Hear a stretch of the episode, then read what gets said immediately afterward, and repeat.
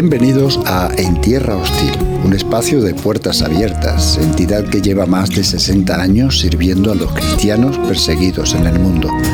Puertas Abiertas les provee Biblias, les lleva ayuda, consuelo, amparo y a la vez promueve programas de desarrollo y cooperación y la propugnación de los derechos y libertades religiosas.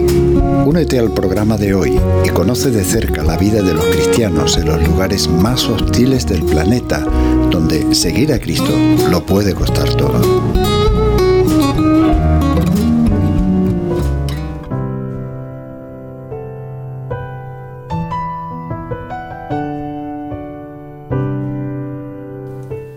Los domingos tenemos unos 200 asistentes, nos dice Wahid, mientras nos invita a la iglesia que pastorea actualmente lejos de su país natal. La iglesia que lideraba allí era tan grande como el salón de una casa y el grupo de música un radiocasete. Aun teniendo esto en cuenta, no fue su decisión salir del país. Vivía bien y tenía un buen negocio, pero debido a la persecución religiosa y al aumento de la presión tuvo que huir.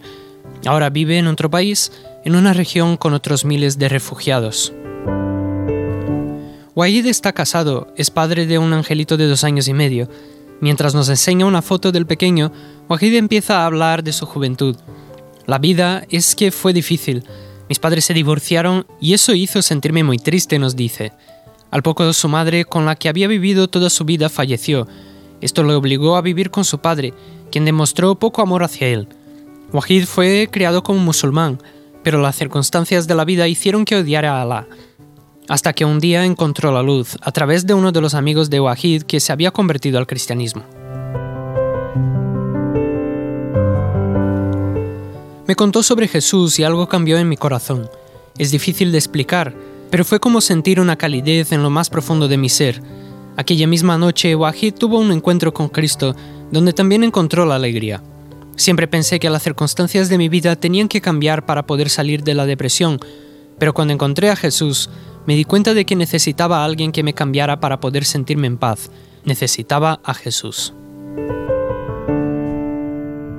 Aunque esto cambió la vida de Wahid, no todo fue positivo.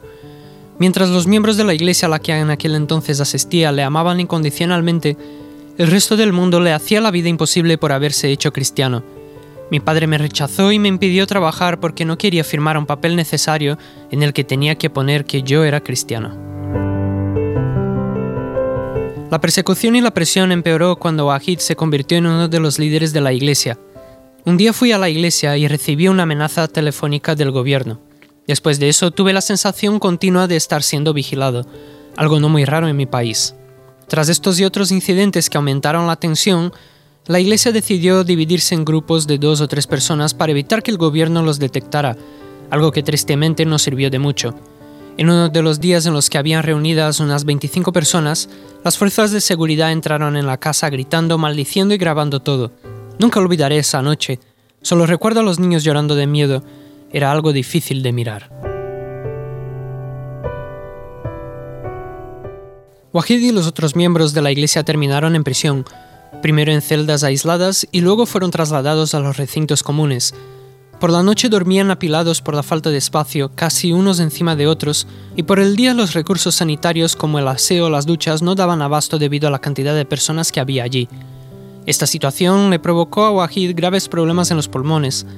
Soñaba con salir de prisión, nos cuenta, pero cuando me despertaba, aún seguía allí.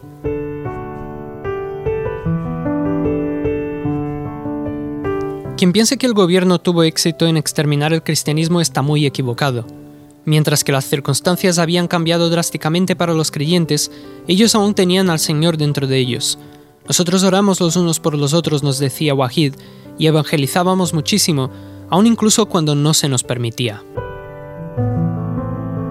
La iglesia no murió en prisión, es más, muchos se encontraron con Jesús a través de Wahid y los demás cristianos que fueron encarcelados. Incluso cuando la presión aumentó y Wahid tuvo que escapar del país, la iglesia seguía creciendo.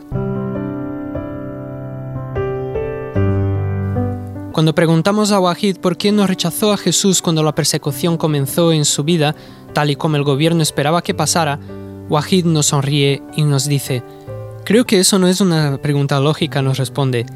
Necesito a Jesús, sin Él no tengo vida ni esperanza, no puedo vivir sin Él, ni por solo un momento, ninguno de nosotros puede.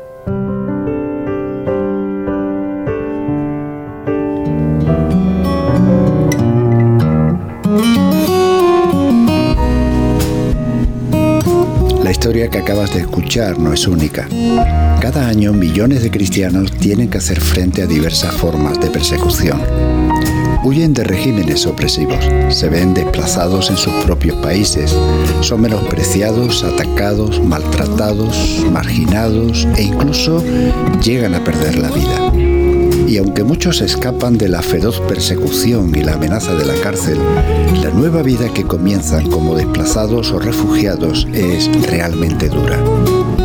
Con tu apoyo, las iglesias locales brindan acogida y ayudan a que estas personas sanen, enfrenten su nueva realidad y florezcan.